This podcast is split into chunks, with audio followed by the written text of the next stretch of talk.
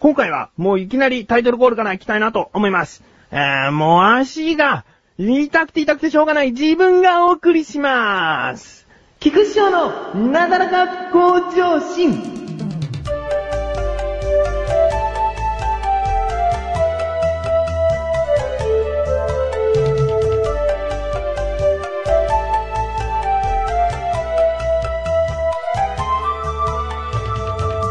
あのね、今どんなインタビューで今の気持ちをって聞かれても、足が痛いんですしか言えないぐらいもう、ダメだね。えー、というのもですね、2週間前から超ダイエット改め、ただのダイエットをしておりまして、で、毎日走るということをしていたんですね。えー、で、前回の1週間前ぐらいの時は、なんかね、筋肉がついている感じがして、えー、とてもいい感じですなんていうところだったかな。あだけどね、もうそこからの1週間、足が痛くてですね。でね、この毎日走るっていうことは、適度なところだといいのかもしれないんですけれども、ハードルを作っていって、で、だんだんと上げていくので、あの、適度になっていかないんですよね。どんどんどんどん辛くはなっていくっていうことをしちゃってるので、その、そういうことをするのであれば、間にこう休みを入れなきゃダメなんですよね。やっぱこういう運動っていうのは。えー、体を動かしたら次の日はじゃあ一日、えー休もうとか、そういうことをしないと、まあ足に負担がかかる一方っていうことで、もうね、膝だの、その、まあ足首とかもですね、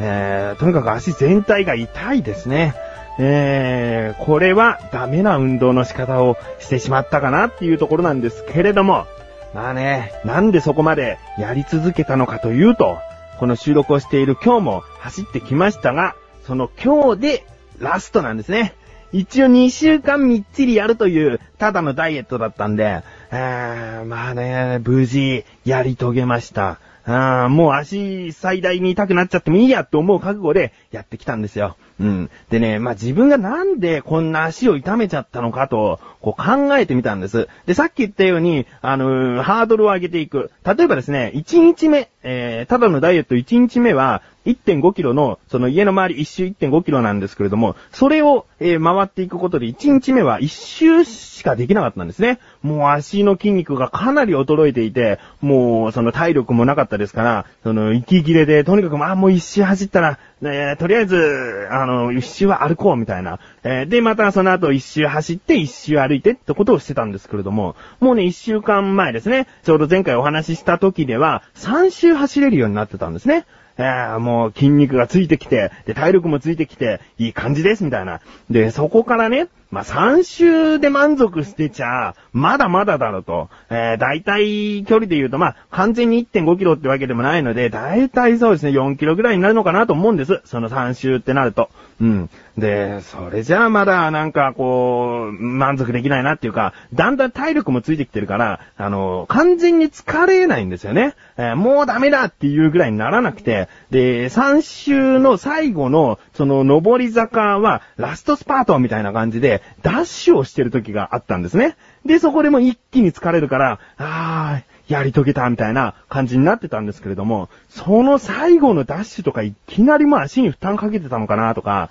あと、まあ、そのダッシュをしなくても、もう基本的にその上り坂下り坂のコースを自分で作っちゃったところで、一週間以上やり続けたら足が痛くなるようなことだったのかなとか、うん。で、最終的にはですね、あのー、6周走れるようになりまして、で、今日6周走ってきたんですね。もうね、この変化っていうのは、とても嬉しくて、やればやるだけやっぱり体力ってついてくるもんだなと思って。でね、あの、なんで今更そんなことを感じているのかっていうと、小さい頃っていうのは全速持ちだったんで、どんなにこう頑張っても頑張っても最後に待ってるのは全速なんですよ。だから、あの、走り込んで体力がついているなっていう実感って、持ったことがなかったんですね。で、まあ、これっていうのは、今回が初めてではなくて、ジムに通ってた時期にそういう体験をしたので、まあ、今回も、やっぱりこう、体っていうのは変化していくんだなってことを感じてたわけですよ。うん。で、今回ね、6周走りまして、で、最初はね、5周のつもりだったんです。で、その前が4.5周しかできなくて、じゃあ最後はもう5周でいいや、と思ってたんですね。えーだけど、5周走ってもね、やっぱりこう、疲れ切らないんだよね。疲れ切ってこそ、こうやめるべきところなんじゃないかと思って、で、まあ走ってて、足の痛さをかばって若干ペースが落ちているっていうのもあるので、疲れ切らないからもう一周できるかなと思ったら、6周できたんですね。あまあ、この成果が自分にとっては一番かな、なんてことでね、えー、話が終わってしまうと、おいおいおい、なんか、重要なところ忘れていないかいってことなんですね。えー、では言いましょうか。えー、今回ですね、体重と、えー、体脂肪率、そして水分量、筋肉量っていうのが測れる、その体重計で、えー、2週間、毎日取っていました。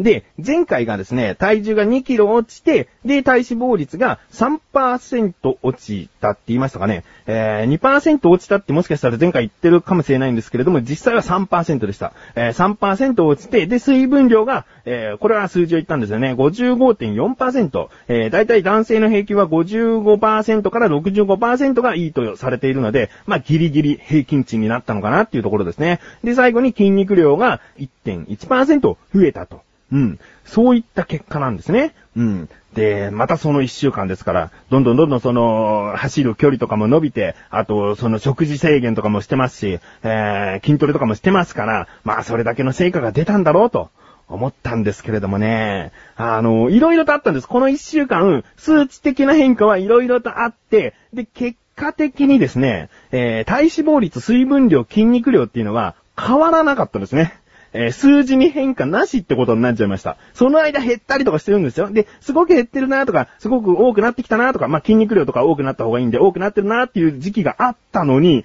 いろいろあって、今、変化なしっていう数字になっちゃいましたね。えー、で、まあ、それ一週間やった意味あるのかいってところなんですけれども、唯一ですね、体重がさらに2キロ減りました。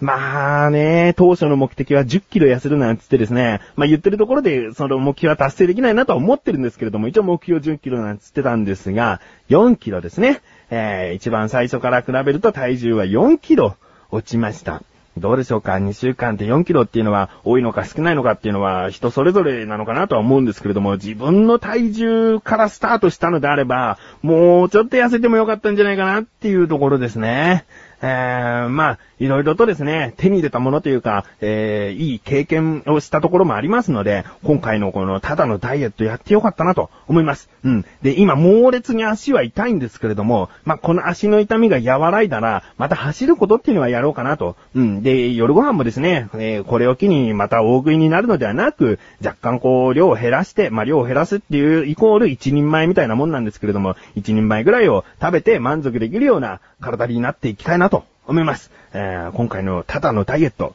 一応成功と言ってもいいですかね。失敗っていうのは何かの数値が増えてしまったりとか、なんかそういうところだと思うので、とりあえず全部こう、いい方向には持っていけたかなと思うので、自分の中では、えー、成功。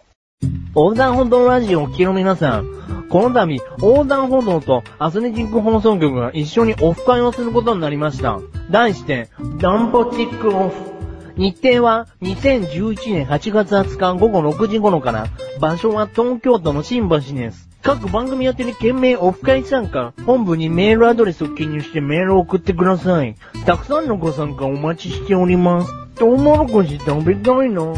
ポソポソポソポさあ、ということで、コーナーに参りましょう。自力80%。このコーナーは日常にある様々な疑問や質問に対して自分で調べ自分で解決していくコーナーでもあり、リスナーの方からのご相談や悩み解決していくというコーナーです。今回もメールが届いております。ありがとうございます。なだらかネーム、トマト1時間さん。お、トマト1時間さんですね。えー、ありがとうございます。本文、どうも、トマト1時間です。トマトを1時間ひたすら食べてください。かっこ笑い。って書いてありますね。いや、いいですね。これもなんか、結構ダイエットにいいんじゃないですか？なんかね、食べ物っていうのはやっぱりゆっくり食べる方がいいし、その、なんかね、ゆっくり食べるプラス、常に食べるっていうのも、その、いいって聞いたことありますよ。その量の問題ではなくて、少しの量をずっと食べ続けるっていうのは、なんかね、その、太るうんぬんとかじゃなくて、むしろ体にいいっていう話も聞いたりしますね。あトマトだったら1時間ひたすら食べれるんじゃないですか？うん、結構自分はいける方ですね。うん。えー、続き、さて、節電が叫ばれる昨今。サマータイムの必要性が高まっています。うん。と、サマータイムって何ですか？なんで必要なのかわからないんです。へへへ。ということですね。えー、トマト1時間さん、ありがとうございます。うん、確かに、サマータイム導入しますとか言われても、自分はどうしたらいいかわかんないですね。うん。ということで、今回の疑問です。サマータイムって何なの？なんで必要なの？ですね。調べてきました。ここからが答え。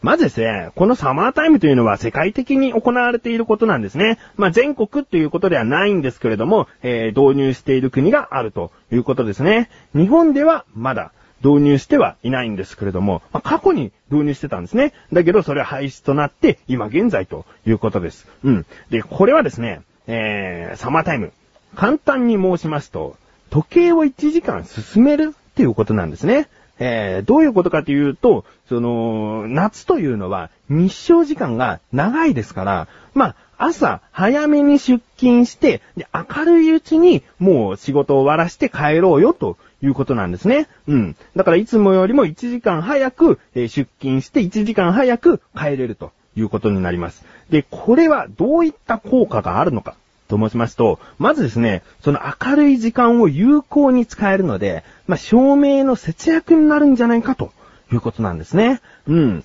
えー、まあ、確かに、こう、夜遅くまで仕事をするとなると、それだけ電気を使わなければいけない。ってことになりますね。うん。他にもですね、その、日照時間が長いということで、その、夏休み的な、えー自分のその、趣味の時間とか、えー家族との時間っていうのを多く、その、明るいうちに作ろうよということなんですね。えー他にもですね、交通事故や犯罪発生率が低下すると言われていますね。うん。まあ、確かに、照明を使うことが少なくなって節電になるのかもしれないんですけれども、今一番言われているのは、むしろ、その、帰宅する時間が早くなって、その帰宅した後の家の中で、エアコンとか、またそういった照明器具とか使うので、結局そこまで節電効果はないんじゃないかと言われているんですね。うん。あとですね、日本人の特性なのかもしれないんですけれども、まあ、早い時間に仕事をして早い時間に切り上げるっていうことを言われて、そうできればいいんですけれども、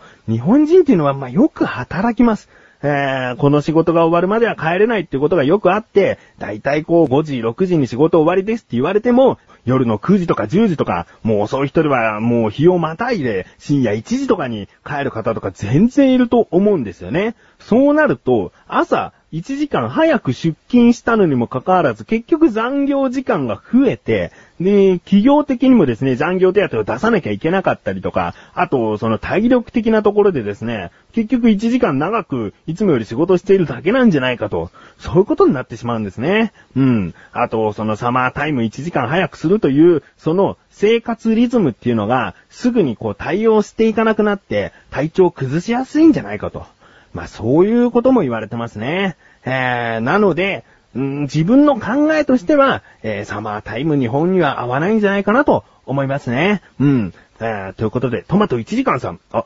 トマト1時間さんってもしかして、サマータイム1時間、その早くなるとか、そういうこと知った上でのトマト1時間なんじゃないですか？もしかして。あそ、そこは知っているという前提だったんですかね？そこは知っていてサマータイムって何ですかってことだったんですかね？えー、ま、ああのこういったことです。なんで必要なのかなっていうところは答えられたのかなと思うんですけれども、いかがでしょうか。ということで、トマト1時間さん、メールありがとうございます。こういった感じで日常にある様々な疑問や質問の方をお待ちしております。投稿よりなだらかご上心を選択して、どしどしとご投稿ください。以上、自力80%でした。